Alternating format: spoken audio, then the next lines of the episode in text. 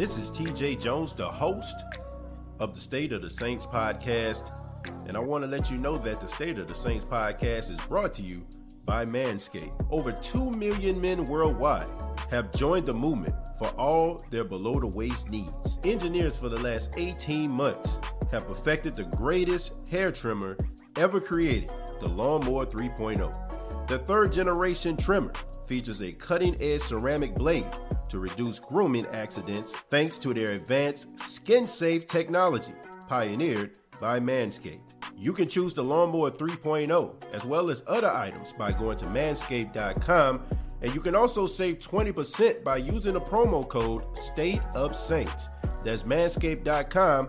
Use the promo code STATEOFSAINTS and save twenty percent on the Lawnmower three point oh as well as other Manscaped items. That's manscaped dot com.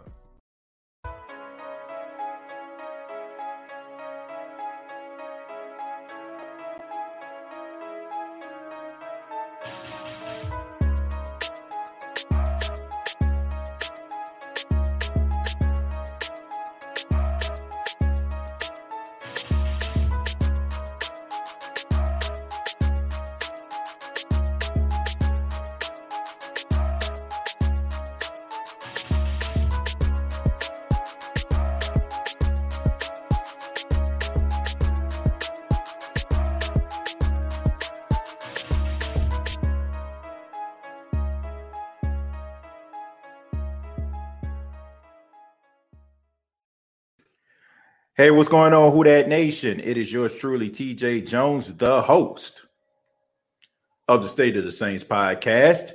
Hope everybody's having a great day. Hope you're enjoying your day, man. Hope you're enjoying your Wednesday. Want to give a special shout out to everybody that's listening around the country, around the world. Thank you so much. This is the show that we talk New Orleans Saints, and boy, oh boy, oh boy, oh boy, do we have a lot to talk about here on the State of the Saints podcast. There were a lot of moves, Who Dat Nation, that the New Orleans Saints have made since the last time we spoke. Uh, one in particular uh, is one that shocked a lot of people, uh, especially uh, since the New Orleans Saints are, I got to be another person to say it, in cap hell. Uh, the New Orleans Saints, as of this move, was about forty-two or forty-three million dollars over the cap. But then they decided to throw up two middle fingers to everybody and put a franchise tag on safety Marcus Williams. Who Dat Nation, this tells me two things. Number one, it's time to say bye-bye to Trey Hendrickson. Uh, Trey Hendrickson will be a free agent. There's no doubt about it. He will sign with another team because I cannot see any way that the New Orleans Saints bring back, that they bring back Trey Hendrickson. And number two, a lot of you were wrong, including myself, uh, that Marcus Williams uh, is a top priority for the New Orleans Saints. And, you know, Marcus Williams is one of those players where, you know, you get mixed emotions when you hear people talk about him. On one hand, you have people out there that respect that he is a ball hawk and he has some great safety skills. Uh, people acknowledge the fact that he's always ranked in the top three or top five among, uh, you know, his peers. Uh, they also uh, respect the fact that he gets better each and every year. But then you have those other people who can't seem to get two thousand seventeen out of their minds. Every time Marcus Williams' name come up, you know, they think about the Minneapolis Miracle, Stephon Diggs running into the end zone with ten seconds left on the clock. And no matter what he does, I mean, you just can't get past that. Uh, you know, it seems like it's like the, the whole Coming to America movie, right? You know, no matter what they have done with this second movie, it's not going to trump the first movie. So we're going to judge, we're going to judge the movie based on the first movie. But it's not fair to Marcus Williams, because Marcus Williams, you can say a lot of things about him, but one thing that you cannot say is that he hasn't gotten better every single year. Trey Hendrickson, love what he did last year, but that's one-year production. Marcus Williams has been a first-year starter and has backed it up ever since. Uh, you know, we we have a tendency of, to forget some of the dark days, especially when brighter days are right in front of our faces. But once upon a time, the Saints had an issue when it came to the safety position. Y'all remember when they signed Jairus Byrd? Y'all remember when they signed him to that huge deal? Him coming from the Buffalo Bills, he was supposed to be the next Earl Thomas. He was supposed to play the middle of the field and be this ball hawk. I think when he got signed by the New Orleans Saints, he was coming off a nine interception season. Y'all remember that?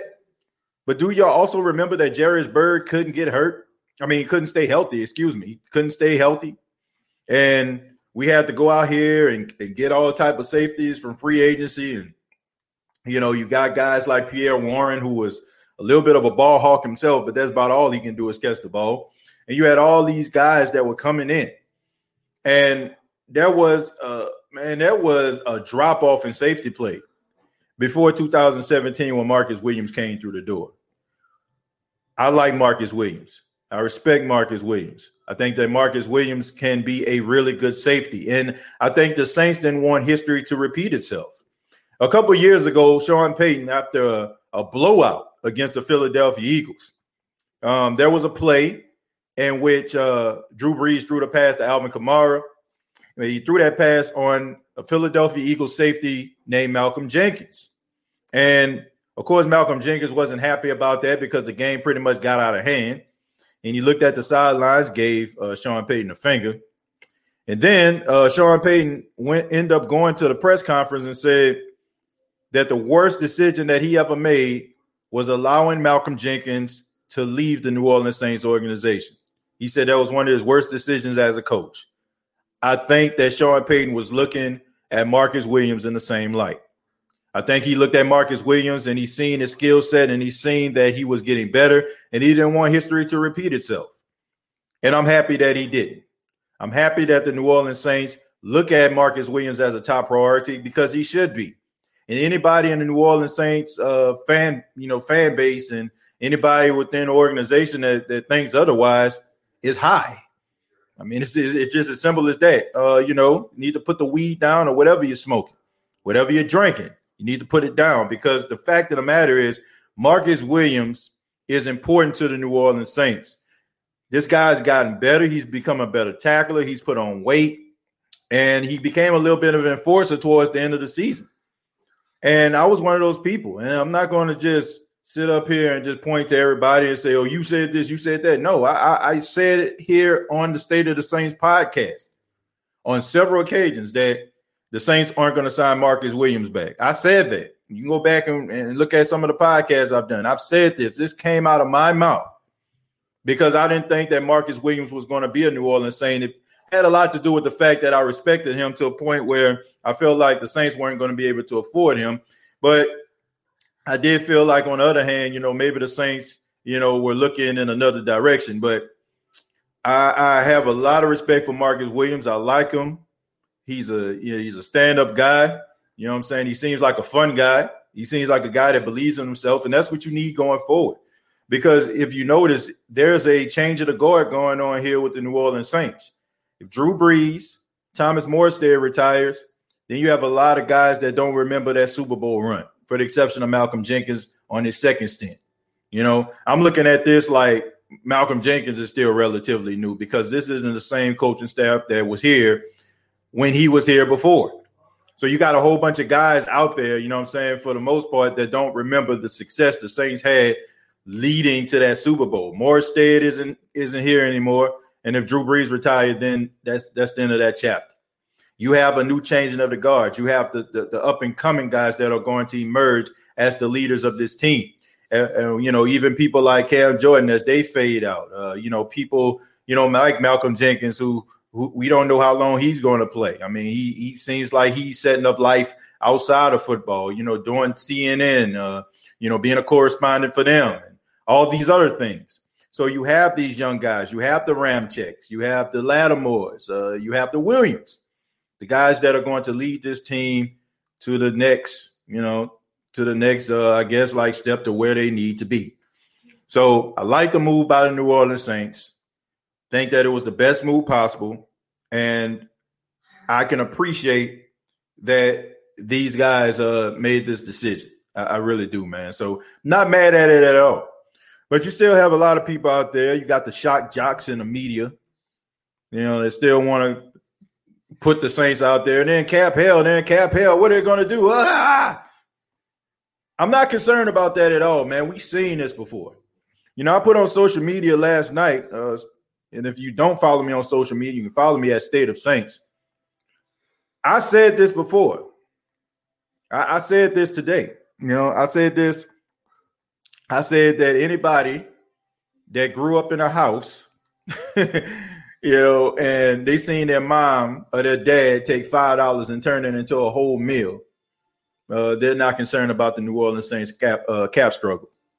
I'm going to say that again. If you grew up in a house and your mom took about five dollars and your dad took five dollars and he, and they turned that into a meal, you're not concerned about the New Orleans Saints cap issues because you already know that they can get it done. You already know they can get it done. So that's the thing, you know, so happy about it. Think that they're going to get some, uh, you know, things uh, situated. And I got a lot of, I have a lot of uh, confidence in that. So, you know, uh, let's see. Let's go ahead to the comments. Thank you all so much uh, for checking out the State of the Saints podcast brought to you by Manscaped. Let's go ahead and get started, man. You know, there's a lot of people out here that think that, uh, you know, I don't know about some of the things that are going on. I understand. I got my phone right here. I know that the New Orleans Saints have released uh, Kwon Alexander, and they also released uh, Emmanuel Sanders. So I already know about that, uh, you know, but, you know, I, I appreciate you all for, you know, letting me know about it. We keeping trade. We about to start trading people around. Watch. Well, we'll see. Uh, just got cut. They just cut Sanders. Okay, so they just cut Emmanuel Sanders. A little bit of a shocker. Oh, hell to the no, no, no. He shouldn't be coming back. Davenport leaving. Hi, I still know he's important. Lil Wake and Bake this morning from Sarah. Uh, get Boston Scott back. I don't think the Eagles going to want to get rid of him. They're crazy if they do. Wow. They just released Kwon Alexander. That's not a surprise to me. You know, if you can save thirteen million dollars, of course, and I think by cutting Emmanuel Sanders, I think you may have saved about four million dollars. So cutting Sanders and Kwon free up, exactly. They uh, free up nineteen point six million dollars. So that was a good move. Uh, let Drew come back for one more year. Uh, we cutting good players. Uh, look, check this out, man. Hell no. To the no, no, no, hell to the no. Nah, man, I'm over that. I'm over that. I, I'm good with Drew Brees, man. Drew Brees need to go ahead and retire. People just need to realize that life goes on. You know, I, I look. I'm, I'm, I'm gonna sound real crazy saying this, and I don't care who agrees with me or not. I'm prepared to have some bad times. You know, I, I'm prepared to have some bad times. Does that mean Drew Brees retired? I, I'm, I'm just being real. Like, I, I want to see this team. I want to see this team make the transition. And I feel like in a lot of ways, Drew Brees, uh, with the lack of what he's been missing over the past few years, has been holding this team back. In order for this team to step forward, maybe they need to go through some growing pains, and I'm willing to accept that. Marcus Williams is getting better, and with Malcolm Jenkins' help. Yeah, I think that helps him out a lot. I think that instills confidence in him. Uh, you know, it, it was at the beginning of the season when the Saints re-signed Malcolm Jenkins. That was my that was my hope for Marcus Williams, and it seemed like it's working out. Saints making moves, yeah. Uh, this too much. Let's see, we have uh, we should have kept Sanders. I think that's a bad move. Uh, depends on who they replace him with, and and depends on who they feel like can take his place. Marcus Williams has improved a lot in tackling. Yeah, that's true. A lot of lessons to learn. Who that nation, don't get uptight. Giving a shout out to Idris. The Weed, thank you very much for two dollars, says, put me down and listen, you armchair analyst. uh, Mike says, Kwon will be signed back after he get healed. Well, hopefully he does. Emmanuel and Kwon been released. That wasn't a surprise. That is not a surprise at all. Uh, who that all y'all? Shout out to you, Anthony. John Doe says Jenkins and Pete restructuring deals to free up space. Yeah, they they uh, freed up some space, man. If I'm mistaken, with that about fourteen point two or something like that, I think they freed up some space, uh, you know, for the team, which, you know, I can appreciate. You know, guys are making these, uh, you know, m- taking one for the team, so to speak. So I can respect that. You know, I like that. You know, I like these guys are doing whatever they have to do in order to make this team run. I ain't got no problem with that at all. Uh, you hope you're having a good day today, T, uh, T J. Yeah, I am having a good day, man. I'm having a having a really good day, man. It's a beautiful day out in Myrtle Beach, South Carolina, man. Not too hot, not too cold, and you know, just enjoying it, man. And I'm enjoying it even more because I get opportunity to spend it with you all, man. Talk about New Orleans Saints. So thank you so much. Uh, Bucks Gold Gang in the house uh, says T J not seeing the news today. Definitely seeing the news. Definitely aware about what's going on. Uh, just, you know, just because, you know, Marcus Williams has been a topic of conversation, I'm very much aware about what's going on with the news. Um, sometimes, you know, news may come out and I may want to just reserve it and hold on to it until, you know, I figure things out and get my thoughts across. You know, sometimes, you know, I, I don't want to, I don't, I don't want to just be a hot take host here. You know, I, I don't want to just be there. You know, even though a lot of these questions, they be rapid fire. Uh, if, if I see something I feel like that's worth the topic of conversation, may need to talk about it a little bit longer. And sometimes I don't mention it because I probably want to make a show topic out of it and, and talk about it, uh, you know, and, you know, for quite some time. So I, I but I am aware about what's going on. Brandon says not really surprised by it. Me neither. Me neither. Not at all. Not at all. Let's, let's throw it down a tad bit.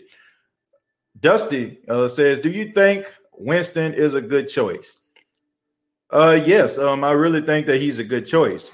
You know, what, what scares me is the Who Dat Nation feels like, you know, that's the only choice. It, it's not. You know, he, he's not the only choice that the Saints can go to. And I just think that, you know, it's almost like, you know, Saints fans are desperate. You know, they're they're desperate to try to find somebody. You know, and, and I don't think that Jameis Winston is just somebody you just have to be desperate for. I, I really feel that Jameis Winston can help the New Orleans Saints.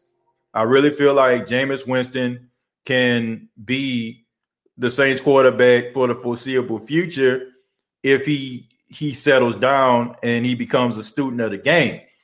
Now, he can get in his own way by trying to make too many plays and trying to take everything upon his shoulders. And I understand that you're a quarterback and you play the most important position.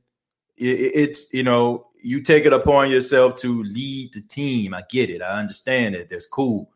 But sometimes you have to trust the guys that are around you. This is a different situation for Jameis Winston. Jameis Winston doesn't have to be the is all and the be all of the New Orleans Saints, because you have other players around you that can make plays. And when you have other guys around you that can make plays, it makes your job much easier because you don't have to go into each and every Sunday, game in, game out, to be the guy to carry the team. Okay. All you have to do is do your job. And if your job requires you to go the extra mile, be at that level where you can step up. If the Saints are down by a couple touchdowns late in the fourth quarter, go out there and handle your business. But if it's a game where it doesn't, you know, it just so happens you don't have to do that, then don't do it. And if he does that, he, he falls into that category, he falls into that realm, he'll, he should be just fine. But Jameis Winston isn't the Saints' only choice. They can they can easily go in and find someone else, or they can draft somebody. So is he a good choice? I like to think so. They should trade Taysom Hill. They're paying him too much to be a gadget guy. Well, Brandon, I mean, you can make an argument there uh, about him making too much money. And I can also make an argument to say that he's not making enough money. I'm going to say that again. You can make an argument to say that, you know, he's making that money, too much money, or you can make an argument to say that he's not making enough money. Guy plays tight end. Guy plays special team. Guy played quarterback. Guy played running back. Guy played fullback. Guy played tight end. So you're playing about all these multiple positions. You know, so come on, man. Like, you can say that you can get that type of production. Yeah, that's true. But can you get that production out of, you know, one person like that? Or would you have to go out there and get four different people? So think about this, right? He plays tight end. Um, what's the average salary of a tight end? You know, you know, if you go get a decent one, maybe four or five million dollars, maybe, right? You go out there, you get yourself a fullback. What's the average salary? Maybe one, two million dollars. You see what I'm doing here, right?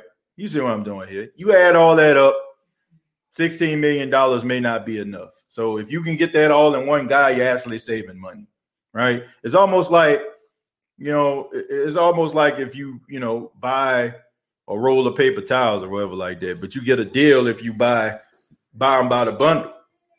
You end up saving more money in the long run. So you can look at it like he's making too much money, or you can look at it like they're actually saving money by him being able to do all the things that he can do. I like to think the latter. State of Black and Gold podcast says we got to talk shop today at some point, uh, T J. Yeah, you know, yeah, yeah, that, that sounds good to me, man. Definitely, definitely do. Emmanuel Sanders just got cut. Thank y'all. Uh, Juju uh, would be an interesting pick for them. Juju Smith-Schuster probably would be too much money. If we talking about Juju Smith-Schuster. Free agents. Don't know exactly what that means. I guess maybe you're having a conversation with somebody. Facts, I like Winston too, as long as he's focused. Can they restructure Alvin Kamara's deal? Yes, they can. They can do that if, if they need to. Russell Wilson is coming to New Orleans. They're going to make a good trade for him. Watch. Well, T J, we'll be on the lookout for that. But if they if they don't, then still. Chemo giving a shout out to Idris. Wow, three weeks ago, one hundred million dollars over the cap. Uh, now we're near thirty-one million dollars. Yep. That's how it goes sometimes. And now they're a race against the clock because the start of the new season, I think, is Tuesday, which is the sixteenth. So, I mean, you got to hurry up. He plays seven positions. Exactly. You know, I, I only named a few. So you're actually saving money. Them paying Taysom Hill was good business. He a great, he's a great player, a great team player. Yeah, he is. He's definitely a good team player, you know, and the guys love him. All I'm saying is you, you saving a lot of money with him. You saving a lot of money, a lot, a lot of money with this guy. I'm gonna scroll down a little bit. Man, things are coming in pretty fast here, so I do apologize uh, if I miss some of your your comments. Uh, Tyrese, let's get Juju Smith, a free agent. He can be our number two next to Mike T. Like I said, Juju Smith-Schuster might end up uh, costing quite a bit of money, man. Even though he didn't play like it, he's still considered a number one receiver. So he's probably going to end up getting that type of money, you know. Um, One person, you know, I'm happy about, you know, I'm happy for, I should say, is uh, is Kenny Golladay. You know, I'm I'm glad Kenny Golladay is leaving the Detroit Lions. You know, the Saints can won't be able to afford him, um, but I hope this guy goes to a better situation because Kenny Golladay is is is the modern day Marcus Colston to me. You know, a guy that that can put up some really good numbers, that is really talented, but nobody really talks about. Uh, but as far as Juju Smith-Schuster is concerned, uh, I still think that he's probably going to get paid like a one because he's considered one. You know, so I don't think the Saints going to be able to afford him. And then another thing, folks, if we're talking about cap issues, can we stop focusing on free agency and talking about wide receivers and stuff like that? You know, like I get Emmanuel Sanders got cut, but here's the thing. I like Emmanuel Sanders a lot. I think he's a really good route runner. Yes, he can take the top off the defense, but there's some guys out there that you can get for a much cheaper price that can get you that type of production. Hell, you got a guy in your locker room right now that can give you that type of production. His name is Marquez Callaway. So I'm not a big fan of going out here in free agency and just getting a bunch of guys. I, I just I never understood that concept, and I understand that The Tampa Bay Buccaneers did it, and they won a Super Bowl. But that's just so doggone rare. Like, that is so freaking rare till it's not even funny. I, I just – look, if you can go out here and you can draft well, you can get guys for a cheaper price, you get the right coaching staff, you coach these guys up, and it can give you production, then you're fine. I mean, I think we're forgetting about what happened in twenty seventeen. We're forgetting we're forgetting about how the Saints drafted in twenty seventeen, how they allowed their team to move forward by drafting the right guys and not so much looking into free agency and picking this guy and that guy. Because if you notice, a couple years before that, when they went out there and started getting Champ Bailey and, and Jairus Byrd and people like, uh, you know, and, and Adrian Peterson and all these other guys, It, it it it proved absolutely nothing. It helped in no way, shape, or form. You know, it only made the team worse, because now you have a bunch of guys in the locker room with deep pockets that, you know, that they've been in the league for a long time. It's hard for them to really focus because they, they focus on so many other things. They got egos. And, and you got all this type of stuff in the locker room. I I am a believer in a balanced locker room. You're balanced when you got the young players that are trying to grow up in the league. You got seasoned veterans to lead these guys the right way, to make sure that they get steered in the right direction. That is what I feel like is a recipe for success. Not going out here getting a whole bunch of free agents just because they're out there. You know, like, anybody that get cut shouldn't come across Twitter or in the inbox talking about, should we get this guy? Because if we're talking about salary cap, if we're talking about Saint, the Saints being in cap hell, why are we sitting up here talking about getting this guy and that guy when you know these guys are going to be asking for top dollar? In a perfect world, if we're playing Madden and we turn the salary cap off, have at it. But the world that we're living in right now, where the salary cap is one hundred eighty-two point five million dollars, Uh, you might want to lower your expectations a tad bit. I think we all want these guys, you know, that, that we, we see out here, the J J Watts, the Kenny Golladays, the Juju Smith-Schusters, right? But we can't have it all, man. And that's okay. But that's where trusting your coaching staff come in. That's what where, where trusting your, your, your scout team comes in. I do. I trust them. They haven't steered us wrong in the last, what, four years? They've been hitting them out the park. John Doe, uh, John Doe, thank you very much for the five dollars, says, Callaway will be good. Give him a chance. I like him better than Tre'Quan Smith. Harris will be good, too. But I can see us bringing in another receiver, too. Yeah, John Doe, uh, yeah. I can see us bringing one in. I can see us bringing one in. But, look. Tre'Quan Smith did a, a really good job last season, so much that I haven't heard this guy's name one time this offseason. I haven't heard anybody talking about getting rid of Tre'Quan Smith. I mean, Tre'Quan Smith was on the lips of every member of the Who Dat Nation around this time last offseason. Now you look at Tre'Quan Smith, had probably one of his best seasons as a pro. Tre'Quan Smith does a lot of the dirty work, folks. Some of the things that Tre'Quan Smith does, it, it, it flies under the radar. And I get it, right? It's almost like a defensive end. A defensive end, if he's not getting double-digit sacks, we don't really pay attention to him. We're not focused on a guy getting the T, uh, T F Ls, the tackles for loss, or the guy that's setting the edge. We can care less, right? We want a guy that's going to get to the quarterback, put him down on the ground. When we look at a wide receiver, we look at him like, man, if he ain't catching the ball, he ain't doing the job. But what about the, the wide receivers that are putting defenders on their behinds? What about the guy that's doing the dirty work and, and setting lanes in order for the running backs to spring off a big run? See, those type of things fly under the radar, and we don't pay attention to them, but they're just as important as a guy catching the pass, because here's the thing.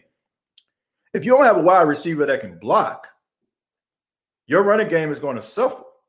I mean, when you're doing those halfback tosses and then, you know, them halfback stretch plays or them, or them jet sweeps, you you you are counting on those wide receivers to block. And Tre'Quan Smith does an excellent job. And I feel like his confidence uh, kind of elevated a tad bit when Mike T was out.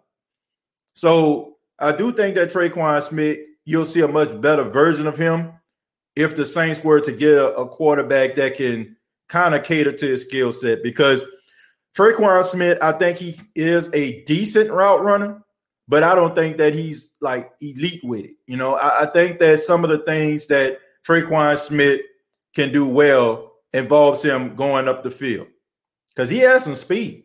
He, he's, he's deceptively uh, fast. I don't think a lot of people give him credit for his speed, but he's really fast. And I have a lot of respect for this kid, man, because, you know, he's a, he's a guy that, that puts that uh, hard hat on. He goes to work. So I respect anybody that does it like that. So shouts out to him.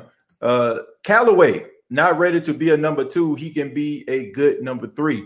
I'm not saying that he can be a number two. I'm not saying that. I'm not saying that he can be a number two. But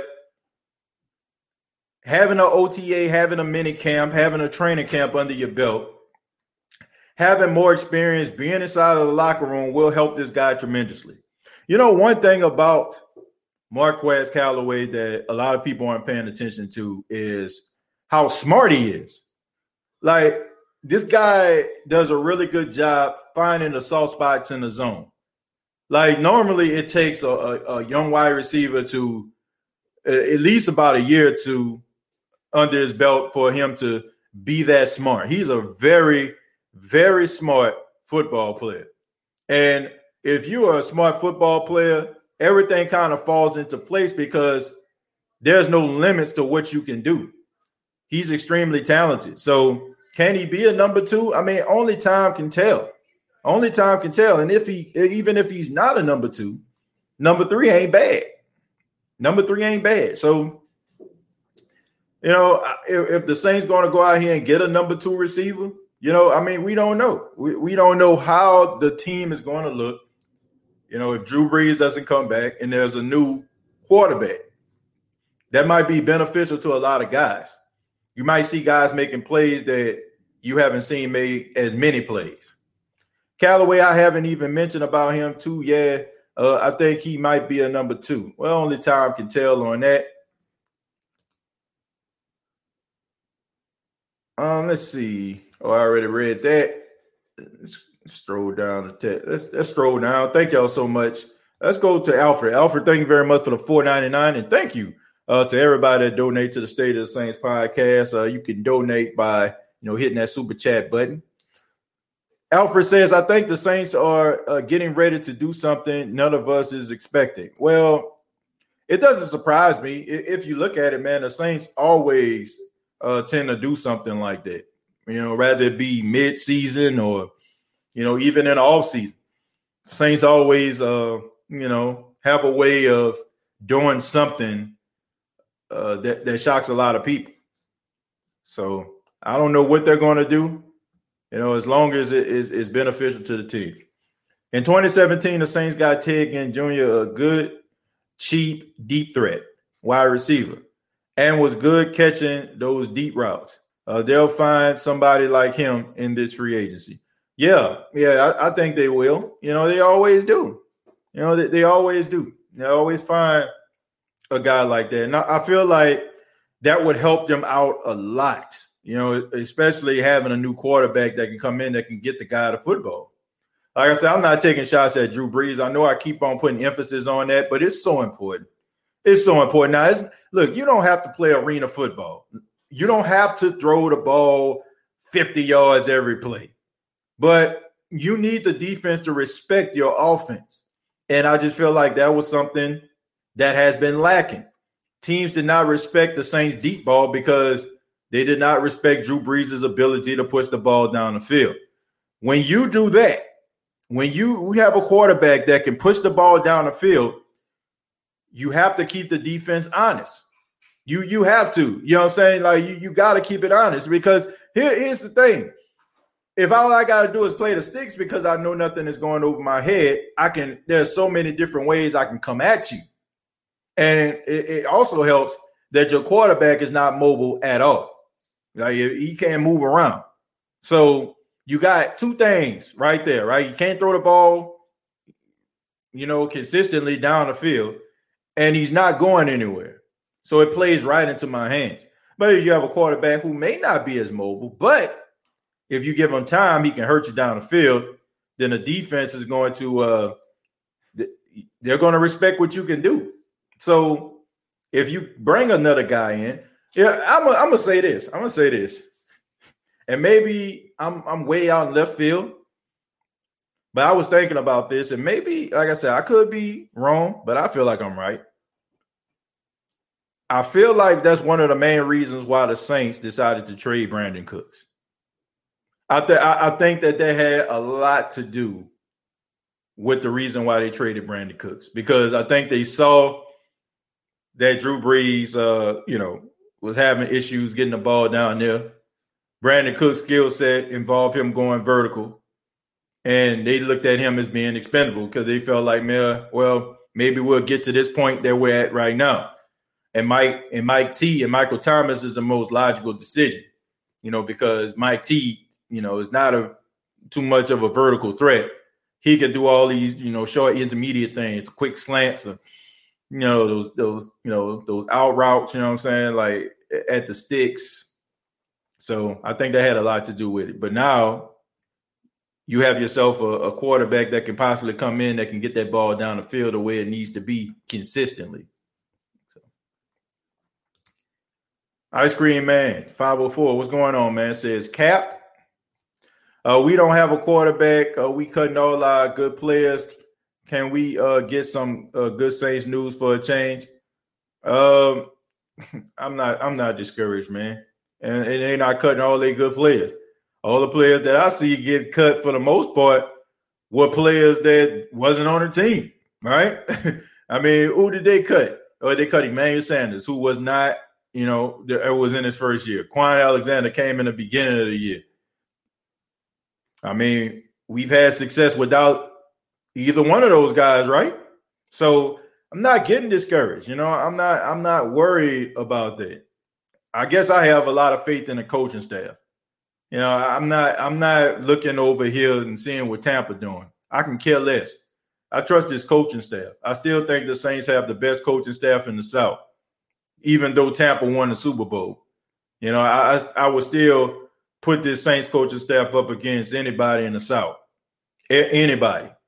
Uh, I, I just feel like we don't trust this coaching staff.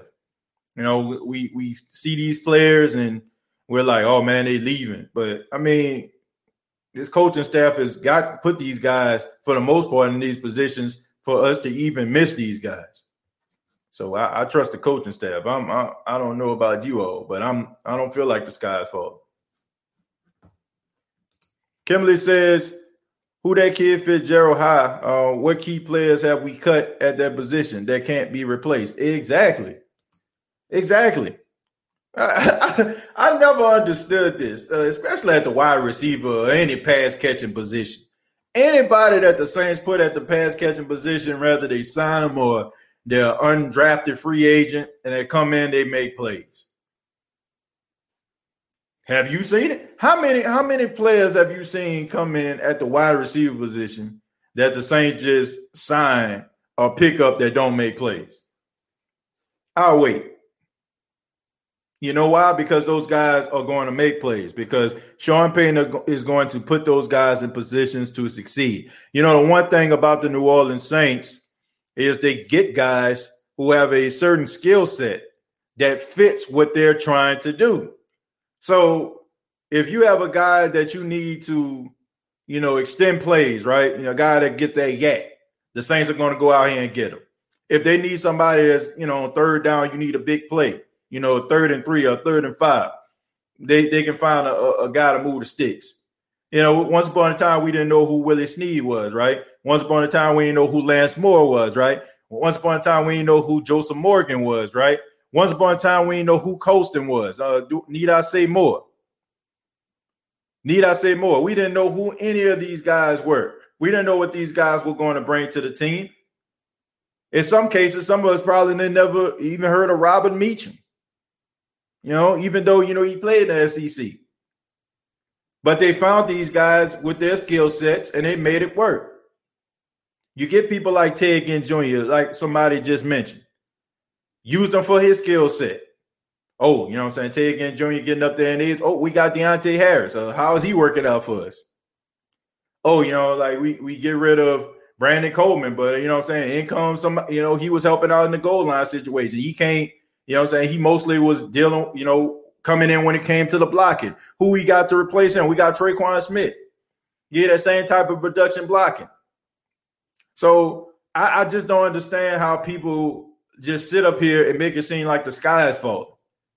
I, I really don't. I don't understand how people can just sit up here with a straight face and just and just believe that the Saints won't have no type of offensive firepower. Are you crazy? Are you crazy? I, I just I just fail to believe that. Is Kwon gone? I thought it was uh, just being talked about. No, he, he's been cut. He's been cut. Sanders, Kwon, these players are good. Who we going to replace with them? I can find. I can find plenty. Thank you. He reminds me of Justin Jefferson. Not exactly the same, but smart like him. I guess you're talking about Marquez Callaway, I would assume. I'm not worried. We have Michael Thomas. Yep.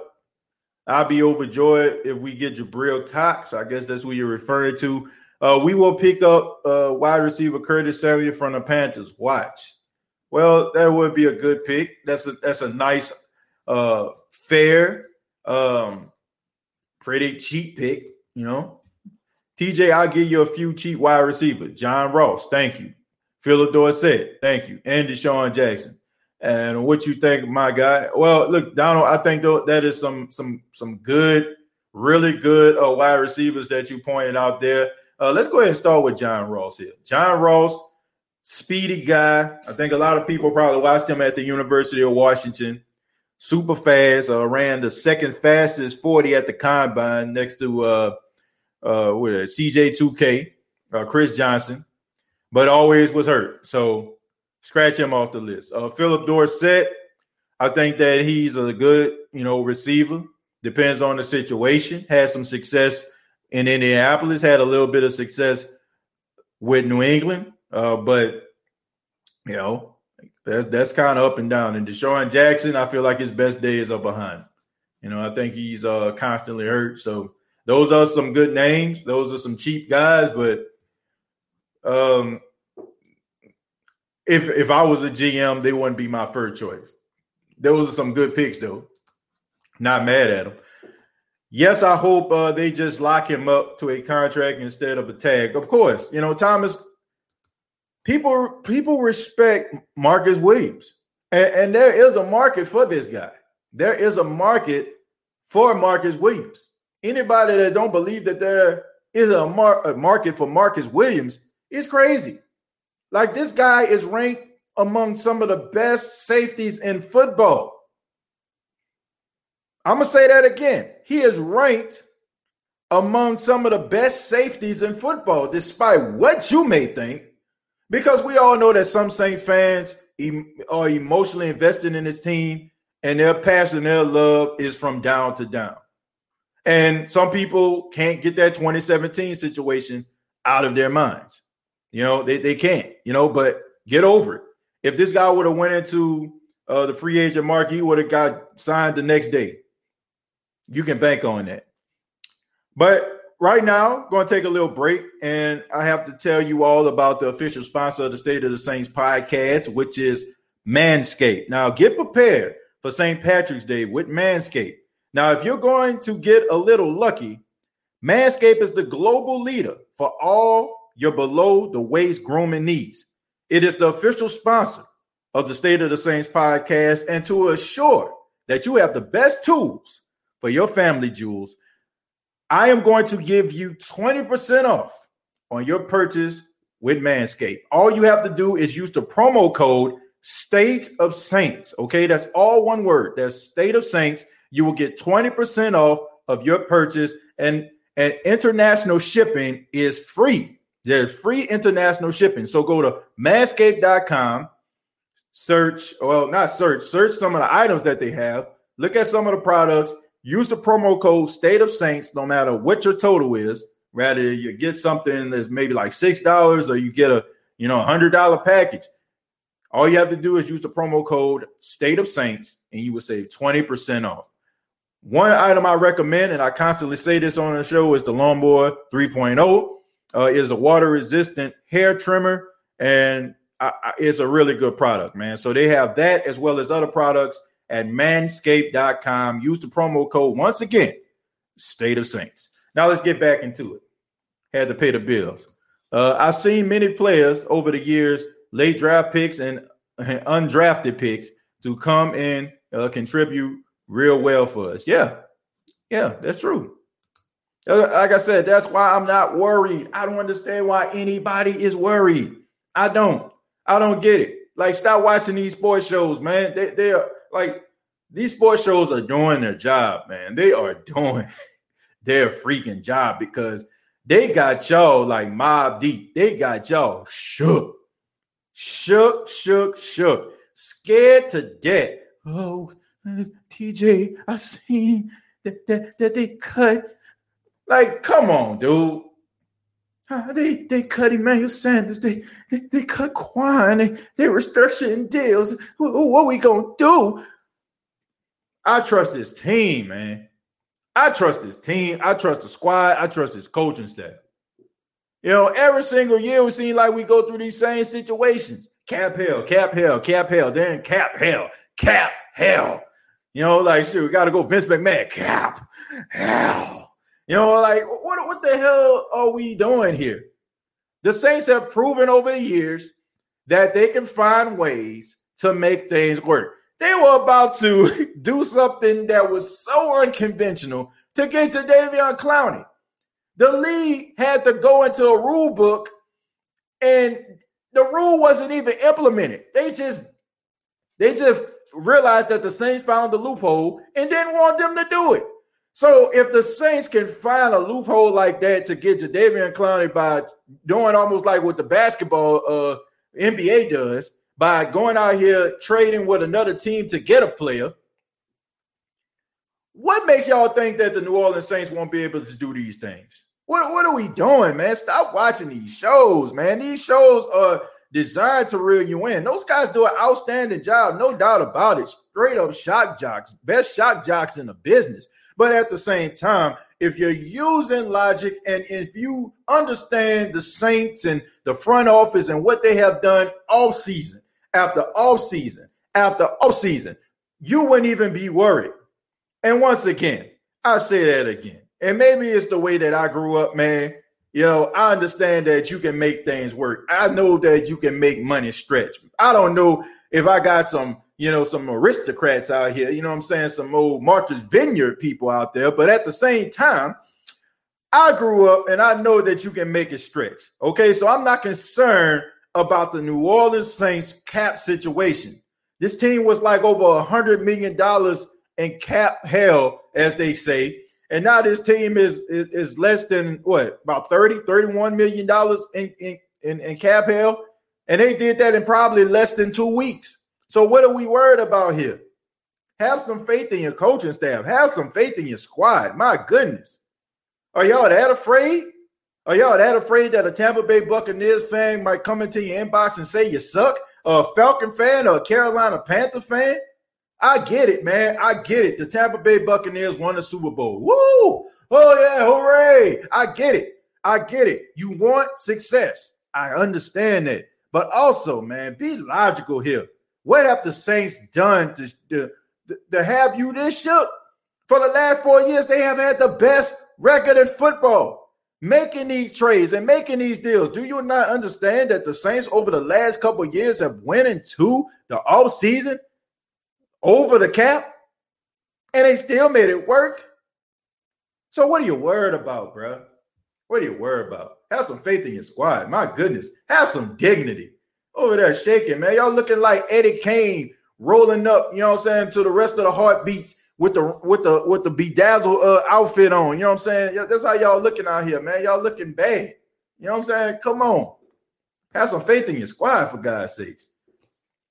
Alfred, thank you very much for four ninety-nine. Says we get the great value, guys. They don't have the big names, but they're pretty good. Exactly. And Alfred, It's because of the coaching staff. That's what it's about. It's about the coaching staff. Do you, y'all don't trust the team? Y'all don't trust the staff? How do y'all think these, these players got so good? How is it that I'm having a conversation about Marcus Williams? The Saints drafted the guy. The Saints drafted Marcus Williams, and they, they, they developed him into a guy that could go out here and get elite safety money. What are you doing? What are you doing, man? Have some dignity. Gregory says, what do you think about the recent releases? I think that it was a smart move. I think that it was a means to an end, and I think it was necessary. I think it was necessary, folks. They needed to do it.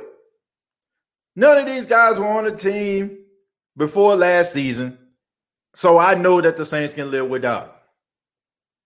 I know they can. Call me naive, call me crazy, whatever. But I trust this squad. I trust this coaching staff. I trust this front office. They make things work. True Louisiana laughing. Ramsey said, T J, my birthday is in two days after Saint Patrick's Day. I'm, I'm turning twenty-one on the nineteenth. Well, you know, when that day when that day comes, Ramsey, I'm gonna wish you a happy birthday. I'm pretty sure I'm gonna be doing the show, man. But so I know, you know, I'll just go ahead and wish you a happy birthday now. But you know, I'm pretty sure I'll do a show so I can officially do it for you, man. Daniel says Saints releasing all the talent. Emmanuel Sanders also playoff looking foggy even more. Oh yeah, because man, I tell you what, boy, Emmanuel Sanders, boy, I tell you. Yeah, without him, the Saints, boy, that's, that's boy, they one and sixteen. You know what I'm saying? They because they got an extra game. They they, they one and sixteen. The Saints going, you know, two and fifteen. Boy, it's over. Boy, go ahead and close up shop because a thirty-four-year-old wide receiver who wasn't on the team prior to last year is is getting cut. Oh man, Kwon Alexander. Oh my goodness, man. Oh, the sky's falling. A guy that came into the The, the on the team in the middle of the season when the season was almost over is no longer here. The sky's falling. My goodness, man. Let me go ahead and close up shop. It, this has been the State of the Saints podcast. It is yours truly, T J Jones. Nothing need, no, nothing needs to be talked about anymore because we we lost two guys that were not on the team last year. Daniel, I love you, but come on, man. Have some faith in your squad. Have some faith in your squad, man. Have some faith. Boy, boy, these, boy, these moves got us shook. Mighty Mouse, thank you very much for the ten dollars. Says Williams is ranked thirteen in N F L for safeties. This was a smart move that the Saints did. Also, it would be better to have a young receiver core. Excuse me. So it was a smart move to release Sanders. Thank you very much, Mighty Mouse, for the ten dollars.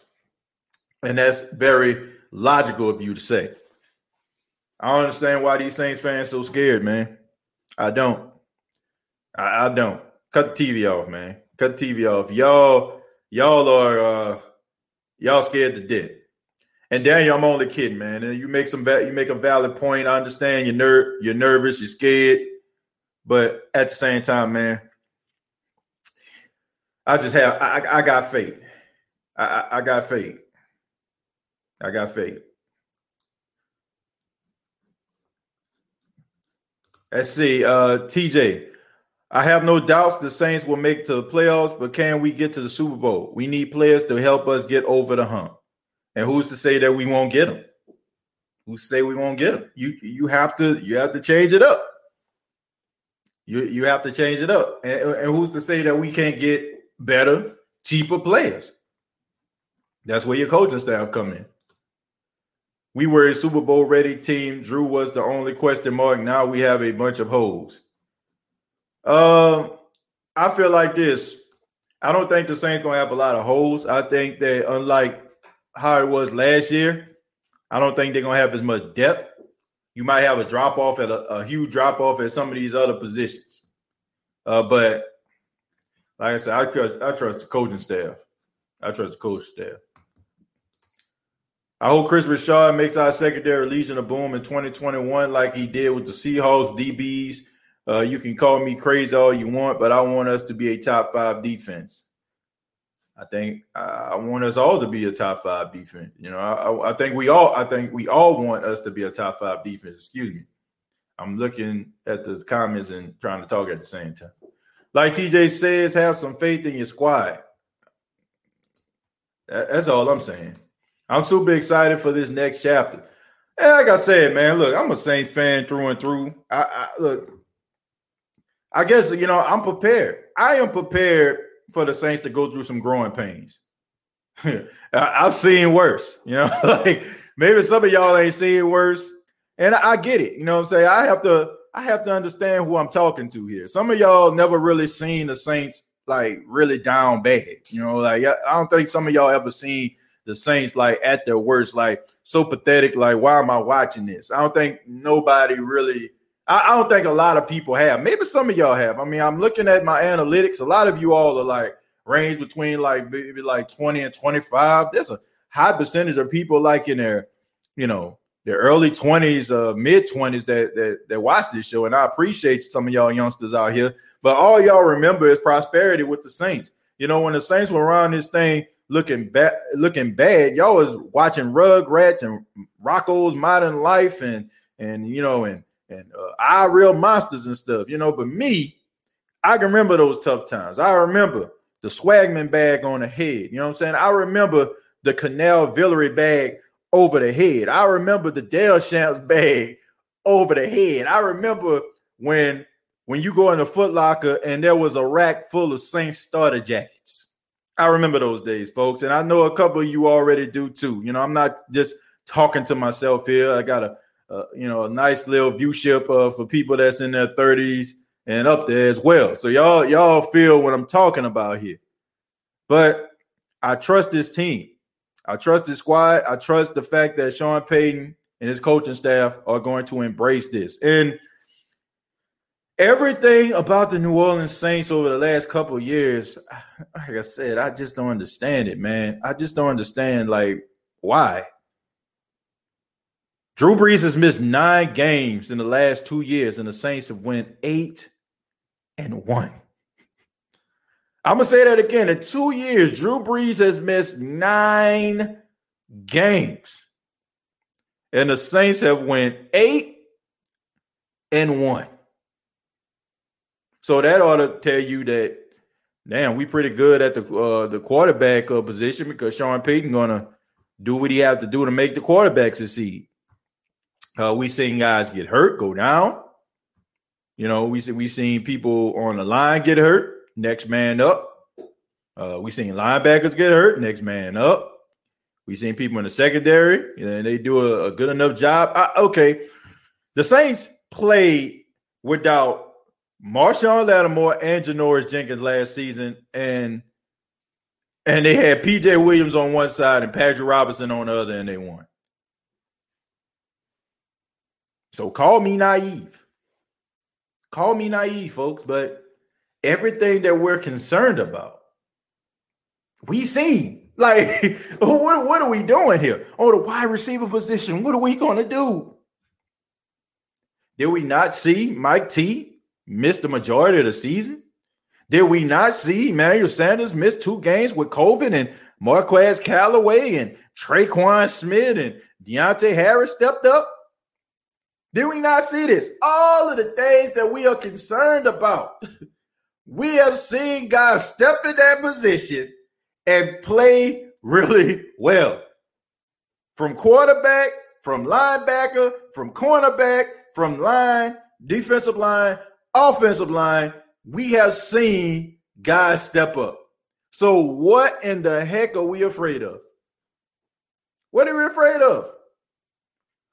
We have... You have seen these things come happen right before your eyes. Guys go down, pick right back up. Dada Saints number one says, uh, first off, thank you for the five dollars. Said, T J, you cracking me up, fans scared of what the Saints doing, but not me. Yeah, not me. Not me. I'm not afraid. You know, I- I'm just not. I'm not. You ain't scared either. I trust our staff. Yeah, yeah. It shouldn't be. I'm excited to see what Sean can do. That's when you got to trust your coach. Uh, T J, how would you feel if we were to make it to the Super Bowl? Would you be okay with an honorary signing of Brees just to have that chance of getting that second ring? Yeah, absolutely. Yeah, I would. I would, but, you know, it's not going to go towards his legacy. It's almost like Carson Wentz. You know, Carson Wentz is a Super Bowl champion, but they don't give him credit because Nick Foles did it. So, yeah, you can make him honorary captain. You know, I think they did the same thing with Deuce McAllister, if I'm not mistaken. They signed him, and he got a Super Bowl ring. But, T J, they sound like uh, we are going back to the paper bag days. Maybe they think that. But I think it has a lot to do with Tampa. You know, you may not want to admit it, but it's true. It has a lot to do with Tampa. It's the fact that the Super Bowl champion is in our division. We done talked so much noise over the years, talking to talking to uh, talking about Tampa, talking about Atlanta, talking about Carolina. Now all of a sudden, we nervous because now we feel like we about to roll up and have to sit at a table and eat a big, huge bowl of crow. Well, I mean, you think the way that you want to, man, but you got to have belief in your squad, man, and, and you can't, you know, just assume the worst. You know, you got to be optimistic about this. But like I said, everything that you're afraid of, we've already seen. I just want to I just want to make that perfectly clear. Alfred, thank you very much for the four ninety-nine. Says not to keep talking about Drew, but say if we went to the Super Bowl next year and we win with that same supporting cast, do you think it hurts his legacy? Uh, no, uh, no, absolutely not. Because, Alfred, you have to look at the fact that how old Drew Brees was. Now, if this was a thirty-two, thirty-three year old Drew, uh, thirty-two, thirty-three year old Drew Brees, then maybe we'll be, uh, you know, speaking another language, uh, uh, speak, you know what I'm saying, uh, you know, talking differently. But here's the thing. Drew Brees is doing something that not many quarterbacks have done. He's playing into his forties, right? So the fact that Drew Brees helped the Saints go to the postseason twice in his forties is a testament to Drew Brees. Now, anything after that is pretty much, you know, I mean, just a miracle. So if, the, if we were talking about Drew Brees, thirty-two, thirty-three years old doing this, then I'd be like, okay, you know what I'm saying? Yeah, this going to hurt his legacy, but, you know, by him going now, by him going and, you know, missing, a, I mean, looking bad in the playoffs year after year now, that's hurting his legacy. Him not playing lights out, that hurt his legacy. But not this. But not this. That wouldn't. No, it wouldn't. But if he was in his prime, then it definitely would hurt it even more. Loving the Saints offseason moves so far, to be honest, just got to get rid of Pete. uh, that's not going to happen. They like him. And they, they like him. I don't think anyone is afraid. I think we are looking at what uh, could possibly get us to the Super Bowl since we have failed to do so with a great roster. Uh, nah, Kelly, I have to disagree. I just think they're scared. I think you're scared. I think you're scared because – number one, you never seen life outside of Drew Brees, some of y'all. Like I said, some of you are too young to remember that. And number two, like I said, you talk so much trash. You talk so much noise to some of these other teams. Y'all have infiltrated N F C South groups. Y'all have, y'all have put up the black and gold banner. And y'all have told everybody how the Saints are just the best and y'all just here. And now we're looking at the cap, and now we're looking at Tampa, and now we're looking at Drew Brees retiring. Now all of a sudden we scared and shook, and now we want to talk about what we going to do. That's what the problem is. I don't care what anybody says. Ain't nobody just sitting up here talking about, yeah, we had the squad for four years, and this happened, and nah, bro. Scared. Shook. It's obvious that Loomis knows what he's doing, considering he's been uh, there since the early two thousands. Exactly. Yeah, P-Rob going too. That's not a surprise. Man, I just feel bad Drew Brees has to go out this way to let Tom Brady come in the South, kick him out of the playoffs, and win a Super Bowl. Well, look, Drew Brees did it to himself. Drew Brees did it to himself when Drew Brees was out there playing with a plethora of injuries, which I respect him for. He's a he's a he's a gladiator. He's a warrior. But he did it to himself, man. Mediocre quarterback playing the playoffs, throwing all those interceptions. You know, I mean, you, you got to look at it that way, man. I, I don't want to hear anything about, oh, if if if, if Jared Cook would have caught the ball, uh, if, if if the O-line would block for him. Nah, bro. When you're the best quarterback, when you're an elite quarterback, you play your best football in the postseason. It is time for us to stop making all these excuses for Drew Brees in the postseason. Drew Brees has played mediocre at best over the last, I say about the last four or five playoff appearances, he's been playing like straight up mediocre. And I don't feel bad for saying this. When you're an elite quarterback, you're supposed to play lights out. Drew Brees has not played lights out. Don't give me that stuff about the Minneapolis Miracle, because I can easily tell you about those two interceptions that Drew Brees threw in the first half that put the Saints behind the eight ball. And yeah, he did bring the Saints back. But why were the Saints in that position in the first place? Why were they in that position?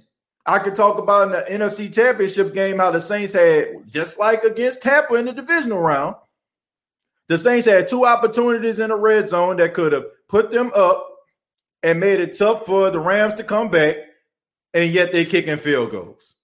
That is what I'm talking about here. You got to be playing your best football in the postseason. So do I feel bad for Drew Brees? No, I do not. I do not feel sorry for Drew Brees. I don't. I love Drew, but I don't feel sorry for him. Drew Brees gets all of the credit when, when the Saints win these football games. But we don't want to give Drew Brees no type, no type of, uh, you know what I'm saying, no type of blame whatsoever when things go wrong. It's always the O-line fault. It's always a pass catcher didn't catch the ball right. But let's go ahead and watch the game. Let's see why they're in this hole in the first place. No, I don't feel bad. I don't, because the Saints were good enough. They were good enough to win the Super Bowl. And if Drew Brees was not limited, most likely the Saints would be in the Super Bowl. I mean, honestly, let's look at the Minnesota Vikings game. Drew Brees wasn't even the best quarterback on his team in that game that day. Taysom Hill was.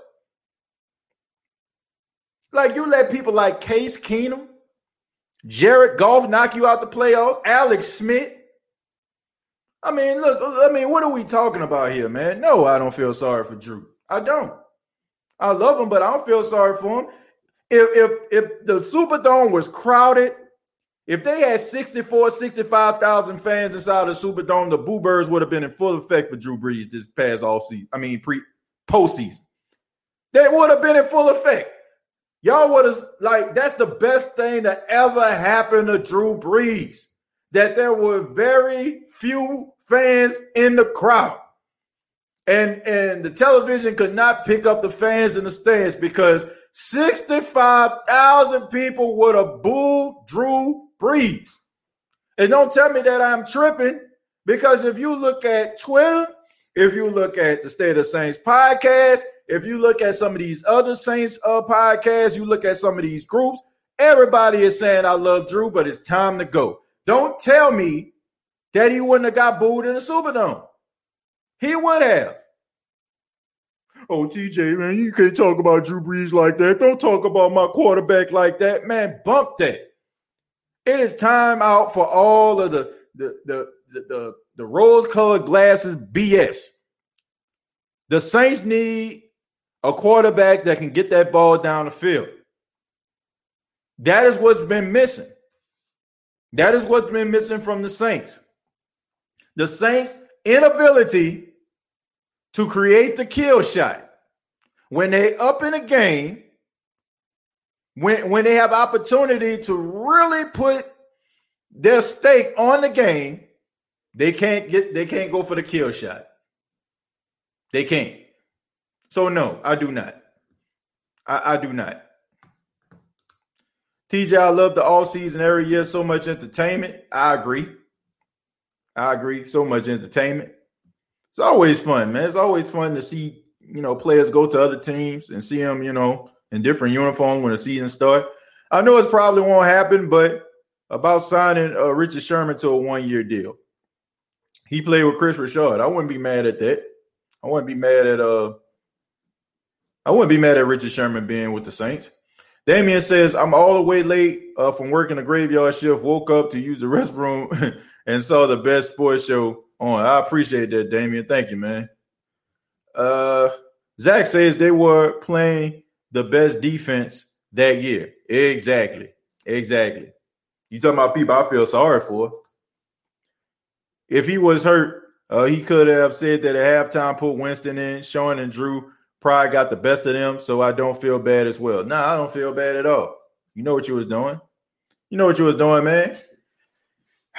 Look, anybody that say that Drew Brees don't have an ego, I got I got three different scenarios that'll tell you that he he does have an ego. Uh, number one, um, let's talk about that wild card game against Minnesota. We seen Taysom Hill throw a fifty-five-yard touchdown to uh, Deonte Harris, right? Drew Brees tried to go out there, tried to throw a ball deep, and gets an interception. Right? The, the very next play, the very next drive, that's what he does. Now, come on, dude. You, you ain't throw a pass, pass, pass uh, twenty yards all year long. Now, all of a sudden, you want to go out there and be Patrick Mahomes? That's number one. Number two, rushing yourself back after Uh, Teddy Bridgewater won five straight games. Teddy Bridgewater, like, honestly, people weren't checking for Teddy Bridgewater in New Orleans. It was it was a lot of mixed emotions here. A lot of people didn't like Teddy Bridgewater, rather it be the fact that you didn't really see him play, uh, didn't think he was that good. Some people, you know, for obvious reasons. You know, guy went five games. And all of a sudden, Drew Brees has to come back versus the Arizona Cardinals going into a bye week? Hmm, interesting. Drew Brees again. Fractures eleven ribs. Has a collapsed lung. Misses the games. What, missed what, four games? Comes back for the fifth game. All to play against Patrick Mahomes and the Kansas City Chiefs. I don't care what anybody says. Man, well, well, Drew gives us the best position, put us in the best position to win. Man, bump all that. Drew Brees came back because he probably realized this was his last opportunity to go up against a young Patrick Mahomes, and he rushed himself back. So anybody that tells me that Drew Brees doesn't have an ego, I will have to disagree with you. Once again, I love Drew Brees. But the guy does not turn water into wine. He does not walk on water. You know what I'm saying? He did not rise from the dead in three days. This guy can be criticized. And no, I don't feel sorry for him. I don't feel bad for him at all. And I feel like if he does come back, I feel like that would not be the right move. It would not be the right move. Sorry. Well, I want to see Drew come back. I, I, I think that Drew has something left in the tank. Look. Why would you want this guy to exhaust everything that he has? And a lot of you are selfish anyway. Yeah, I said it. A lot of you are selfish. You know, you want Drew Brees to come back for selfish reasons, your own selfish reasons. Don't care nothing about this man's health. Don't care nothing about this man's well-being. I mean, were y'all there? You know what I'm saying? If, if you notice, like, or pay attention to when people have fractured ribs, they can barely sleep in their bed at night. They have to. You know, a lot of these guys are, you know, talking about when they, they fractured their ribs. Like, they couldn't even sleep in a bed. They had to sleep in a chair, coughing up blood. Like, do y'all, th- like, think about this, your your, your wife or your uh, your husband with cracked ribs, coughing in the middle of the night, coughing up blood, having to run to the bathroom, feel like he gagging. Like, are you are you putting a towel by his face to wipe the blood off? Or are you, you know what I'm saying, like, holding their hair? Make sure it don't fall in the toilet. Like, are you doing this? Like, these are serious injuries that we're talking about here, and we're talking about a guy who has four children. And you think his wife wants him to continue to do this game called football? When you, when you got shoulder injuries, foot injuries, and eleven fractured ribs and a collapsed lung? Nah, bro. You can keep that. I don't, I don't care. Like, it's time out for the fake stuff. It's time out. It's time out for, you know, you know, being politically correct. Drew Brees needs to retire. Drew Brees needs to retire. I'm scared of Levante David and Devin White. Well, I think you should have been afraid of them even before all this happened. What quarterback does not have an ego? Every quarterback has an ego, but for some apparent reason, Saints fans feel like their quarterback doesn't. You know, Drew Brees does. Uh, you should. Uh, let's see. Sean Payton knows it's time to move on from Drew. Yeah, absolutely. And if y'all don't believe it, let's see if he's going to come back this year. Man, these guys know what's up. These guys in the locker room know what's happening. They know that Drew Brees can't get the ball down the field. They know Drew Brees is limited. You can't fool these guys, bruh. Like, shouts out to my guy, Rashad Matthews, who was on the show a couple of days ago. Do y'all not see this guy talking, how he was talking, saying that, man, I felt like I was better than this guy, better than that guy? You don't think these guys are having these type of conversations inside of the locker room? Y'all don't think these guys are having these type of conversations? Do you not think that these guys go home to their wives or, you know what I'm saying, girlfriends or moms, aunts or whatever? Like, man, shoot, man, man, bruh. I was open, man, dude couldn't get me the ball. Y'all don't think these dudes having this conversation? Oh, they stand behind the mic. Well, he said, well, I, I think that I, I could have ran a route a little bit better. I think it was on me. It's on me. Y'all really think these, like, these guys are trying to make you feel good, right? They're telling you all the things that you want to hear. Oh, he's such a nice guy. Oh, he's such a team first guy. Okay.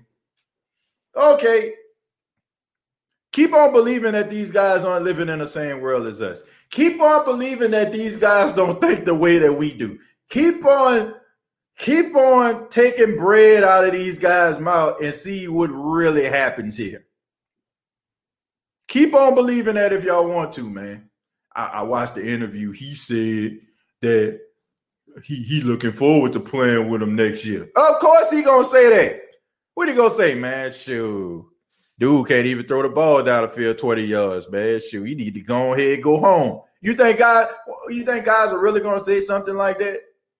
Are they going to say the politically correct thing that's going to continue to get them paid? How come you uh, How come you don't go to a job that you hate and just be like, you know, get the hell out of my face to your boss? How come you don't go to your job and, and just say, you know, forget this job? In so many words, y'all know the word I'm looking for, but we P G here on the State of Saints podcast for the most part. How come you don't say that? Because you need your money. You need your money. So you don't think these guys do the same thing? Y'all don't think these guys do the same thing? Oh, they're such a nice guy. Oh, they're such a nice guy. I, I, I, I could eat dinner with him. Okay. Keep on taking bread out of guy's mouth. Keep on making a guy limited. Keep on telling a guy that he trash on Twitter when a guy knows that he has a lot to offer, but he's limited. Keep on doing that and see what really happens. Richard Sanders says, is it true the Saints were interested in Tom Brady had Drew retired after two thousand nineteen season? That is absolutely correct, Richard. Most likely Tom Brady would have been a Saint. And I know some uh, Saints fans probably won't, don't want to admit it, but I will. How many of us uh, wish that that could have happened? Huh? I'm just being real. I'm just being real. You you thought about that one time or another. It's just time, man. I agree. Pass saw the light. I'm late as usual. What up, who that? That was going on, man. Better late than never. Uh, Patrick says, if Breeze comes back, trade him, Pete Thomas. Uh, this year first, Uh, and next year for Winston and Metcalf, and their next year. Oh, man.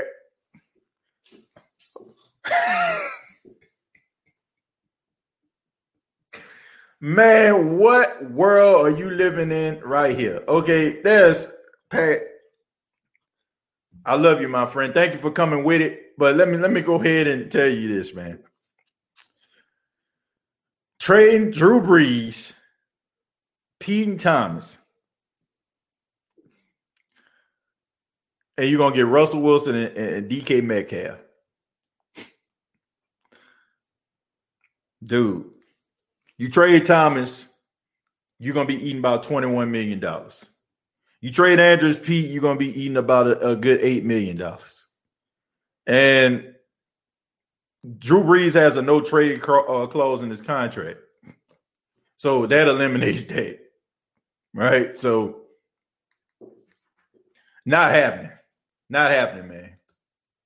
Limited and predictable, asked Devin White. Everyone all right?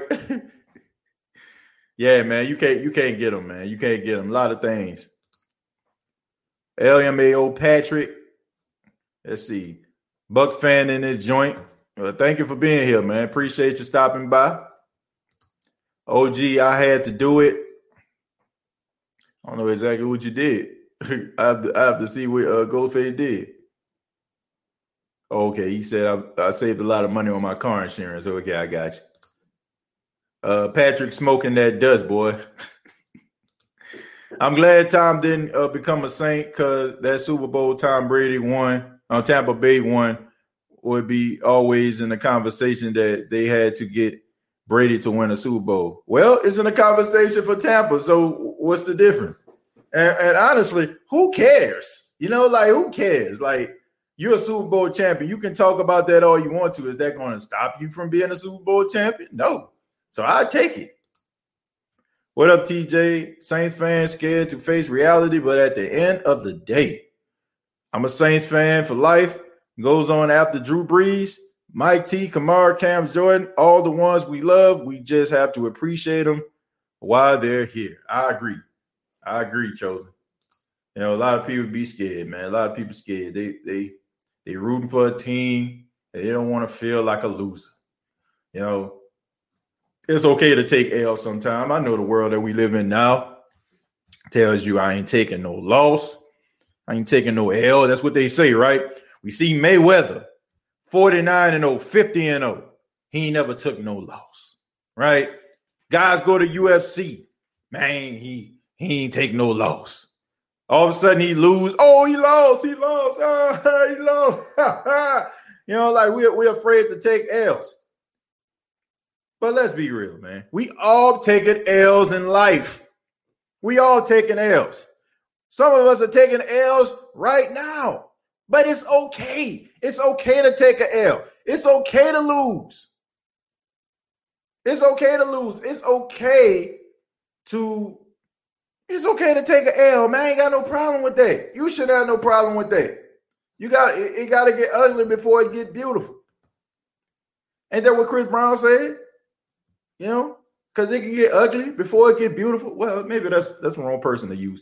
Uh, being politically correct. Thank you very much for the two dollars. Says uh, I keep fools paid. But thank you very much for the two dollars. I really do appreciate that. Politically correct. Uh. Yeah, man. Look, it's okay to take L sometime. And like I said at the beginning of the show, I'm prepared. I am prepared uh, for the Saints to go through some growing pains in order for them to get better. Because I'm a Saints fan regardless. My my fandom is not determined by how many games the Saints win. Just get to the playoffs. It's not a seven-game series. What's up, T J? What's going on, Jay? Wistful thinking. I just want a Super Bowl at this point. I think we all do. I think we all just kind of frustrated. This is why we are here, Who That Nation, to talk Saints football during the season or the offseason. Yep.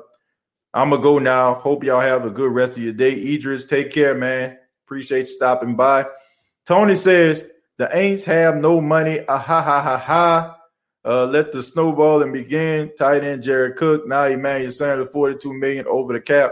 Isn't Tony a, a, a Falcon fan? Aren't you a Falcon fan? Look, dude, you this is the third time I see you up in here chirping. You know, hold on. This is the third time I see you come in here chirping, dude. So I'm going to give you what you want. The Atlanta Falcons are an embarrassment to the N F C South. They're an embarrassment to the N F C South. First off, don't be coming up in here with a Saints hired G M. Don't, don't, don't come up in here with that. Y'all had to go and look at the Saints and hire a, a G M that came from the Saints. Y'all whole team was structured to beat the Saints. Y'all, y'all, y'all had this offense because y'all seen the Saints' offensive firepower, and yet y'all still couldn't make it to the Super Bowl. And then when y'all did make it to the Super Bowl, y'all gave up a twenty-five point lead and have not done anything since then. So while you up here worried about the Saints, you need to be worried about your team, a team that has been swept by the New Orleans Saints last year, a team that is the epitome of a disgrace, a team that quarterback is on borrowed time, a team that wide receiver is on a borrowed time, and a team that can't stop traffic with a stop sign. So if you're an Atlanta Falcon fan and you're on the State of the Saints podcast, understand this. You guys are nowhere near where the New Orleans Saints are. You guys change up your uniform. You change up your stadium. You got your owner looking out like Count Chocula up in here.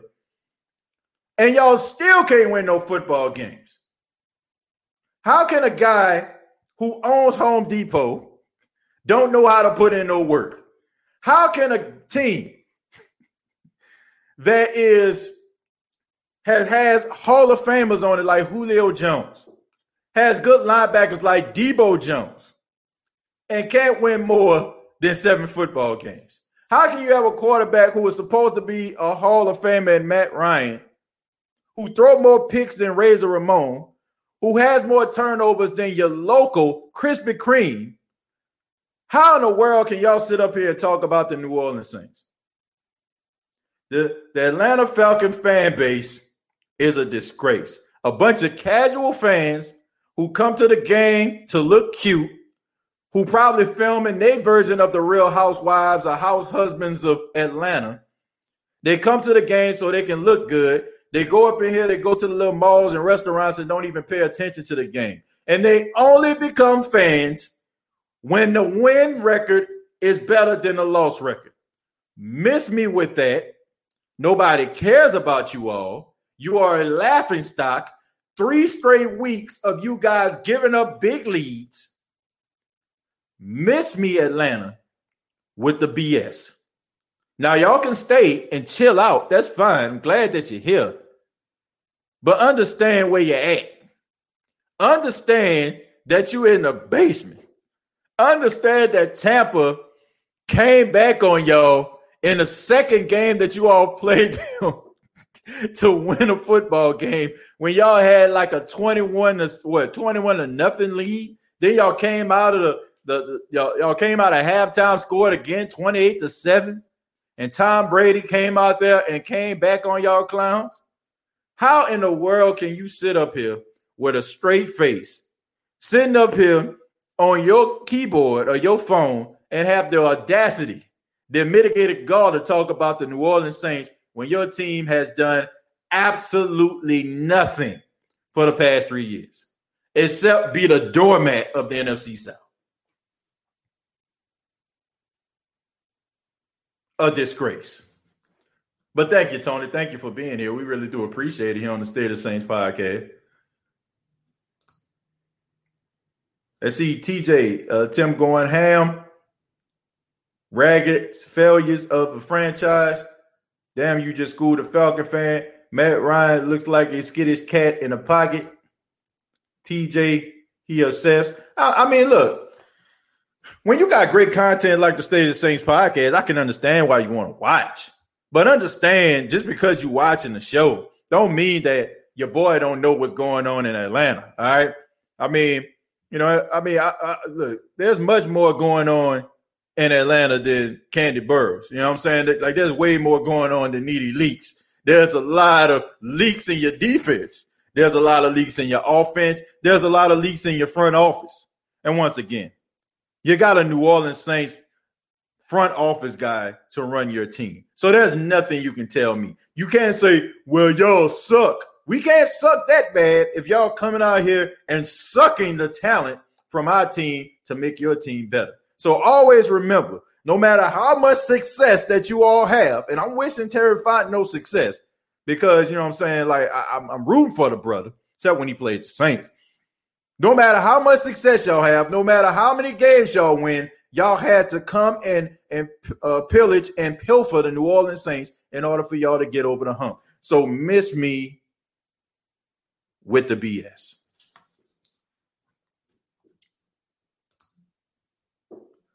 Love every minute, T J. Get him. I see facts. You mean the great Matt Ryan and great Julio Jones? Uh, yeah, the great Julio Jones. Matt Ryan is not great. Average at best, okay? Average at best. Uh, Falcons getting roasted today. They get roasted every day. They get roasted every time. twenty-six touchdowns, eleven interceptions, and a seven and nine record, and three, three, three come from behind uh, victories from the from the opponent. I, if I have time, I would like to pull them up for you. But you can live in the land of delusion if you want to. I know Atlanta Falcon fans, y'all live in the land of delusion for some apparent reason. Like, I don't know if y'all got one of those Men in Black neuralizers that that uh, Tommy Lee Jones and Will Smith uses in a movie, and y'all just neuralize your brains and you forget the fact that the Saints been waxing y'all tails for the last couple years. But you guys suck. Like, I, like it, it ain't even funny. Like, you guys suck. You're not a very good football team. You're not a very good ran football team.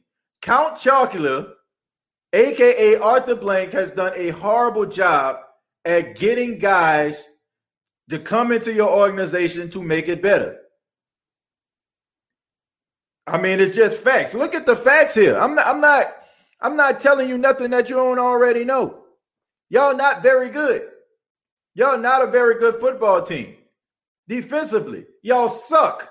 Offensively, y'all suck. Special teams. I mean, need I say more? Look what y'all did with the Cowboys. Y'all suck. Seven and nine. Y'all suck. Giving up big leads. Suck. Losing to the Saints twice. Suck. Letting Tampa Bay come back on y'all late in the second half. Suck. Like, even if they were allowing fans inside the stadium, nobody would come because you suck. And Atlanta is a melting pot. You got people from all across the country that come to Atlanta because Atlanta is the place where dreams come true for some apparent reason. Everybody flock to Atlanta. Like, anytime things go wrong, anything happens in life, man, I'm going to Atlanta because Atlanta changed everything. I don't know if people seen Menace to Society or they seen Poetic Justice or they seen uh, any other movie where life just automatically changes, or Boys in the Hood. I think Cuba Gooding Junior and, and Nia Long went to Atlanta. One went to Spelman, one went to Morehouse. Yeah, everybody says the land where dreams come true. That's because they come from everywhere. So it's a bunch of casual fans. Y'all casual. Y- You can't get more casual than an Atlanta Falcon fan. They're so casual. I mean, they walk around with suits and ties. You know what I'm saying? They they, they so casual. It seems like they're getting ready for a business interview. I, I mean, I, I just don't get it, man. I, I, I don't understand it. You know, like I, I haven't seen people on Zoom calls more casual. I haven't seen people go to grad night more casual. A bunch of casual fans trying to tell passionate Saints fans about their team. Like, give me a freaking break, dude. Next. Next, man. What, what, what are you doing here? What the heck are we doing here, man? Somebody get this is an Atlanta Falcon fan out of here. The N F L draft. Thank you very much for the two dollars. Says one day we'll have as many picks as the Falcons. Ah, oh, man. Somebody get this Atlanta Falcon fan up out of here, man. Knock it off. Come on, man. Messing up our show talking about the Falcons. The Falcons? The Falcons? Like, come on, man. I can see, look, I see Tampa, Carolina. Falcons? Man, next question, man. What are, what are we talking about here? I'm not delusional. I want us to tank, but I love your show. Matt Ryan doesn't even crack the top one hundred players list going into last year. Falcon fans going down bad. Man, like, what are we talking about here, man? The, the Falcons? Seriously. Like, what are we talking about, bruh? Like, what are we, uh, uh, bruh? But I do want to talk about something, man, before I get up out of here. I want to talk about Alex Anzalone. Speaking of a rant, I want to talk about Alex Anzalone because Alex Anzalone went on a sports show and he talked about entering free agency. Uh, he talked about how he enjoyed his time with the New Orleans Saints. But he also talked about the Saints signing Kwon Alexander in the middle of the season. He said he felt like it was a slap in the face. So Alex Anzalone felt like he was being slapped in the face because the New Orleans Saints decided to go get Kwon Alexander. Now, I'm not going to sit up here and act as if, you know, Alex Anzalone didn't give us good moments in the Who Dat Nation. I mean, Alex Anzalone gave us moments like this. Ryan throws underneath Jones using the speed. Julio across the twenty. Ball is out. It's free. And the Saints recover. Yeah, I mean, that's pretty good, right? And speaking of Atlanta Falcons, that, that goes again. Matter of fact, let's show that again. Ryan throws underneath Jones, using the speed. Julio across the twenty. Ball is out, it's free, and the Saints recover. I mean, he gave us moments like that, right? Yeah, I mean, it's a good moment, right? Forcing a fumble on Julio Jones. But for every play like this, he gives us plays like, like this. Saints are on him, and the ball's out. It's in the end zone. Saints, oh, they can't hold on. I mean, inconsistent, right? So for every play he gives you, that's good. He gives you a play that's bad. Uh, sometimes he will wrap a guy up with the tackle, and the next day, you know, he'll whiff on the tackle, and, and the player will go for twenty yards. So Alex Anzalone, my brother. Your first year with the New Orleans Saints was pretty good, man, until you messed your shoulder up and missed the entire season when we played the Miami Dolphins in London. And you just been up and down, man. You've been a stock market, you know what I'm saying? Like, and then eventually you became Robin Hood, you know what I'm saying? For those that probably know about the stock market and Robin Hood cutting people off, y'all know what I'm talking about here. You started up here, and then, you know what I'm saying, you start wavering around. And that is what we don't need. You need consistency at the linebacker position. And you shouldn't feel bad that the Saints went out there and got Kwon Alexander, because the Saints wouldn't even be thinking about getting Kwon Alexander, or they wouldn't even be thinking about uh, trading Beagle uh, for, uh, what's your guy's name? Um, man, uh, Alonso, Kiko Alonso. They wouldn't even be thinking about getting Kiko Alonso if you were actually doing your job. He didn't do his job. You didn't do your job consistently, uh, consistently, Alex. So that's the reason why you're in free agency right now. And I wish you a lot of success. I'm pretty sure he probably going to end up going to the Lions, you know, or, or some other team. You know, I'm pretty sure that he's going to get a fair shot. And I'm, I know he's going to be a pretty consistent player. But Alex Anzalone dug his own grave. This guy got his own shovel and started to dig. You had an opportunity to make a splash. The Saints gave you an opportunity going into training camp. It was your job to lose. And guess what, homie? You lost it. You lost your job. You lost your job because you were not consistent. We don't need inconsistency. We don't need that. The Saints don't need that. And you cannot be inconsistent at the linebacker position. That's the reason why the Saints decided to go get Kwon Alexander. And he played better than you. He played better than you, Alex. He played better than you. He was much more of a sure tackler. Yeah, he whiffed on that, that play, you know, against the Philadelphia Eagles. But besides that,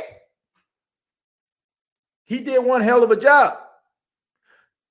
So good that when he tore his Achilles, we thought the sky was falling, which it was. Let me, I'm, I'm going to say this. When Kwon Alexander came to the team, We seen Demario Davis play like the best linebacker in football. When you're on the field, Demario Davis just looks like one of the guys. And do you know why? Because he has to do more because you're out there. He has to do less when Kwon was out there. So stop whining and boo-hooing. They got Kwon. Why didn't you choose me? That's because you're inconsistent. You're inconsistent, dude. Once again, for every play like this. Ryan throws underneath Jones, using the speed. Julio across the twenty. Ball is out, it's free, and the Saints recover. He give you plays like this. Saints are on him, and the ball's out. It's in the end zone. Saints, oh, they can't hold on. End of story. But all joking aside, man, your defensive line and linebackers are very, very good. Tony, I thank you so much, man. I appreciate that. One of y'all linebackers is really good, okay? That's Debo Jones. I can't think of any big-name linebackers out there. Don't need them. Don't need them. We don't need big-name linebackers. We need consistent linebackers. Give me – like, Demario Davis wasn't a big name. Demario Davis wasn't a big name. Was was was A J Klein a big name? We knew him because he played for Carolina, but he wasn't a big name. He wasn't. We fall so much in love with these big names. The the the the, the, the Seattle's uh, Seattle Seahawks signed. I don't know.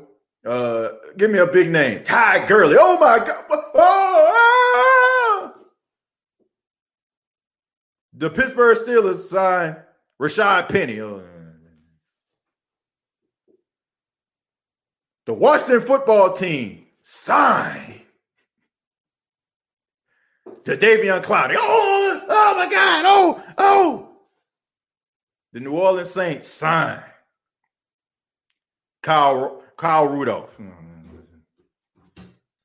Boy, we love a marquee name, boy. We like a name in bright lights. Right? That's, they got the, you know what I'm saying, a twitching light that blinks. We love that. I want consistency. I don't care what his name is. His name could be Joe Blow, Joe Wheeler, you know, Joey Lawrence. Whoa, I don't give a, you know what. As long as the dude go come out there and play, I can care less. I can care less.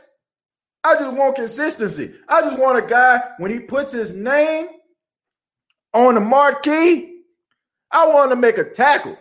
I want to bring the guy down to the ground. That is what I want. That is what I want from the players. I don't care what his name is. We need to get away from this stuff. We need to get away from these names, man. As long as the guy can play. You know what I'm saying? I don't care what his name is. Y'all falling apart. Uh, shortly but surely. Uh, you mean slowly but surely. Okay. And not really. Not really. T J, what would you do with the Saints signing Johnny Manziel after the F C S season? Uh, what I would uh, what would I do? You talking about if they signed him? I mean, that would be terrible. And if we talking about signing him now, heck nah, that boy horrible. Uh, man, and drunk all the talent out itself. Uh, Bobby says, if Jabril Cox falls to the second, Saints need to seriously look at drafting him. Saints need to stop overlooking studs at L S U. See Devin White, yeah, Chazon, and Queen, all productive in the N F L. Yeah, I don't understand that. I don't understand that. I, I mean, I get if they're too close to home. Uh, you know, you think that they might have like some some people, you know what I'm saying? They might influence them. Look, these guys can play. They can ball. Sign them up. Sign them up. Saying I want him. I, I think I want Jabril Cox too. You know, I, I think that he's a really good linebacker. Sky Shanley, exactly. Sky Vegeta. Yeah, Mark Seminole. I mean, so many guys. Like, these guys were not household names, but they were key contributors. Sign Manziel for what? Custodial, custodial duties. He could clean the Superdome. Hmm. Johnny Manziel in New Orleans is not a good mix. And anybody that followed the career and the life of my, Johnny Manziel, you know why. You need to get rid of Slant Thomas. All he does is run slants, and he makes twenty million dollars a season trying to be up there, making Julio twenty-three point five, DeAndre Hopkins twenty-two million dollars money. Man, Michael Thomas at this particular time is one of the best wide receivers in football. And y'all can talk about slants all you want to, but it just shows me that y'all ain't never ran a down in your entire life. And anybody that sits up here and talks about a guy just running slants never played football a day in their life, because anybody that played the wide receiver position knows how hard it is to get off the line of scrimmage when you're being jammed. And the fact that this guy can get separation, not being one of the fastest receivers in football, and still can get separation enough to run a slant is pretty incredible. And the fact that everybody's calling this guy slant god and all that kind of stuff, well, it's a true testament to how great this guy really is. Look, if you know that I'm about to slap you in the face, right, and you don't put your hands up, that's on you. This guy runs the same route and you still can't stop it? That's on you. Okay? And the fact is, look, have you have you listened to the show? The guy runs these type of routes because of Drew Brees' limitations. Go back and watch Michael Thomas in twenty sixteen. Tell me if he was just running slant routes. Tell me if he was just running those quick outs. Go ahead. Tell me. And, and I'll show you passes where he was catching the ball down the field, when he was catching deep posts. I mean, c- come on. Like, the dude is going what, what uh, you know, Drew Brees can do. But to say that this guy, all he does is run slants, he run, all he does is run slants because – he's helping Drew Brees. He's, you know what I'm saying? He's he's helping his quarterback. And plus, he's the number one receiver. So most most likely he's gonna get the majority of the of the uh the passes, the targets. T J, what do you think about this? I say draft J C Horn and trade up to get Zaven Collins, cut Rabbit, uh, draft wide receiver late rounds, and trade Murray and Armstead for three uh first picks for us. Well, if you, uh, you know, that's not bad. You know, that's not bad at all. If you can do that, if you can be that aggressive, not bad. I'm not, I don't agree with the Armstead thing, but it's not bad. You don't understand how our team is built. Obviously, you don't. Like I said, I mean, this is, this is Twitter universe talking right here. You know, oh, Michael Thomas do a run slants. Who cares? I don't care where you run, as long as the guy catch the ball. People who say Mike T is just a slant receiver don't watch film. He's perfect and runs route tree in year two. Yep. T J, I love how uh, other teams will come in here running their mouths, then turn around and compliment the Saints after you let them have. That's because, look, check this out, man. I appreciate every fan that, that comes from other teams that watch this show. Look, I, I I love it. You know what I'm saying? I, I love it. Tells me, number one, that the show is good, and also that, you know, you're passionate about your team, and, you know, you're willing to come into the belly of the beast and, and, and talk your talk your ish. I can appreciate that. But trust and believe, if you come in here talking mad greasy, I might let it go. I might let it go for a while. But eventually, you're going to get your comeuppance, and you better come with it. You better come with it, man. And it better not just be just a bunch of nonsense and stuff that I've heard on social media that I see you up here copying and pasting. I come through with the numbers. I come through with the facts, okay? I don't care, man, y'all suck.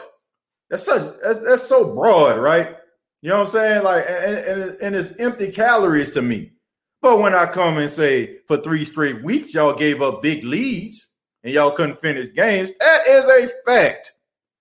When I say that y'all gave up a twenty-five point lead in the Super Bowl, that is a fact. When I say that y'all defense can't stop traffic with a stop sign, that is a fact. When I tell you that you are the bottom of the N F C South, that is a fact. When I tell y'all y'all play second fiddle and y'all try to copy and paste everything the Saints do, or y'all build your team around beating the Saints, that is a fact. When I tell you that you use the Saints front office guy to try to build your team, that is a fact. Saying that y'all suck means nothing to me. Tim, thank you very much for the five dollars, says T J. So we just released Sanders, so it's back to square one without a number two, or is it Tre'Quan? I think they might roll with Tre'Quan. Tre'Quan did a pretty good job. Uh, all subject question, uh, what do you think about Seattle not putting Russell Wilson on their season uh, ticket letter? Uh, they mentioned D K, Lockett, Adams, and Coach Pete Weldon and the G M. Well, I think they playing hardball, right? You come on television and you say, I'm not happy, I'm not satisfied, trade me, these are teams I want to go to, bam, bam, bam, and bam. Okay, look, check this out. Nobody's bigger than the Shield. Nobody's bigger than the Seattle Seahawks. We were the Seattle Seahawks before you. We'll be the Seattle Seahawks after you. That is what I feel. They, they, they're playing hardball. And if you, if you want to do it like that, we can do it too. You know, let's take it to the flow. We can get down and dirty too now. Like, understand these N F L teams don't give a damn about these players. They care about production. You know, you ever heard the U P S slogan, what, what can Brown do for you? What can these players do for you? And once they can't do that anymore, chunk up the deuce. So they don't care. Saints really need to go for Russell Wilson. I don't really trust Jameis to win playoff games and topple the Bucs empire. Uh, first off, the Bucs don't have an uh, empire. Uh, they won a Super Bowl. Uh, number two, I don't feel like this is time for desperation, you know. Like some of y'all, some of y'all been at the crap table too long. You know what I'm saying? Like some of y'all act like y'all been at the crap table too long. Shoot, man, damn, damn, all my money gone. Do, do y'all take watches? Uh, yeah, can y'all take these earrings? Uh, look, I got it. I got the deed to my house. That's how y'all looking right now, man. Y'all looking like David Ruffin going to the crack house. It throwing the the the the, the, tra- it throwing the, uh, the drug dealer the keys to the Lincoln. That's how y'all looking right now. Brand new Lincoln outside. That's how y'all looking. Y'all looking desperate, man. Y'all looking ashy right now. Put some lotion on. You know what I'm saying? Your knuckles ashy. You know what I'm saying? Your face dry. Put some lotion on. Moisturize yourself. Have some respect. Have some dignity. Man, it's not that bad, bro. It's not, man. Like, seriously, it's not that bad. Man, we're about to wrap it up, man. It's been fun. It's been a fun show. I hope everybody had as much fun as I did. Uh, let me see. I also noticed a lot of those Bucs fans that were all up in here after the Super Bowl are gone. I guess their high wore off. Well, just cut the season over. You know, you got to do it again, man. Got to do it again. I think Jameis can do it. Uh, he won't be in the Arian system forcing passes, and he got to sit behind number nine. He can add the arm strength Brees couldn't, similar to prime Brees. Not saying he will be as good. Yeah, I think he can do enough. Uh, it's once again, man, we, we are suffering from the coming to America syndrome, right? You know what I'm saying? Like we're, we're judging the sequel on the original, and it's not fair. We are judging Jameis Winston on Drew Brees' success, which is not fair because you have to understand, you know, Drew Brees is a timeless classic here. Drew Brees is an all-time great quarterback. Anybody else that comes in after him, if you're judging him based on Drew Brees' success, it's not fair. It's not. It is not fair, and you shouldn't do that. You shouldn't do that, folks. Mm-mm. I, I won't allow you to do that. You know, Jameis Winston has a certain skill set. Drew Brees has a certain skill set. You have to understand that there are going to be some growing pains, no matter if it's Jameis, uh, no matter who it is. You're going to have some growing pains. Read a few more, and then I'm going to get up out of here. Uh, T J, why you don't want Russell Wilson? I, I didn't say I didn't want Russell Wilson. You know, I never said that. I love Russell Wilson. Russell Wilson is, I say, one of my favorite quarterbacks in the National Football League. If they can get him, great. Like I said, I, I don't want them to sacrifice everything to get him. because he'll be in the same predicament he was in in Seattle. No offensive line, you know, like struggling, you know what I'm saying, because the offensive line getting ran through. You know, like you don't want to leave one situation and go to the same situation that's identical because the team did everything they can, you know, to get you. So if they can get them, you know, well within their means, then fine. In the game of the week are Outlast one and two, Resident Evil eight. Resident Evil eight is dropping next month on the twelfth. I can double check on the dates and Outlast Trials. Uh, so, okay. Y'all check it out, man. Resident Evil eight uh, coming out. That's from Ramsey. Ramsey, uh, off every single week, uh, he puts the game of the week on there. So if you're a gamer, check it out. Not desperate, just want the Saints to actually compete with the Bucks to the level they steamrolled them thirty-eight to three. So, I mean, I think they can. I don't think they won't. I don't look at no other team. I don't I don't look at what the I don't see what the Bucks doing. You know what I'm saying? I, I always felt like, you know, the Bucks built their team to beat the Saints, and the Saints built their team to beat everybody in the N F C South. You know what I'm saying? And then that, that's just what it is. You know what I'm saying? They they build around the South. So I think that they'll do that. Uh, Bucks don't deserve the South. We need to take it back. Well, they got to win some games. Getting Russell will set us back just like Drew's contract a few years ago. Why give up our future for seventy-nine or ninety-seven seasons? It's a good point. And if, if you know, that's the case, they can he can stay there. But thank you all so much for checking out the State of the Saints podcast. Uh, this has been fun. Um, appreciate everybody for stopping by. Uh, be sure to subscribe and hit the like button. And also, uh, if you haven't, like I said, subscribe to the YouTube channel, youtube dot com. Search The State of the Saints podcast. Also on Facebook, facebook dot com. Search The State of the Saints podcast. Previous episodes available on iTunes, Spotify, iHeartRadio, Anchor F M. And uh, thank you all so much for your time. Hope everybody has a good and productive day. This has been the State of the Saints podcast, sponsored by manscaped dot com. Check out manscaped dot com for all of your, your grooming needs, okay? Check them out, manscaped dot com. Use the promo code State of Saints. Save twenty percent. Till next time, all I got to say is, who dat?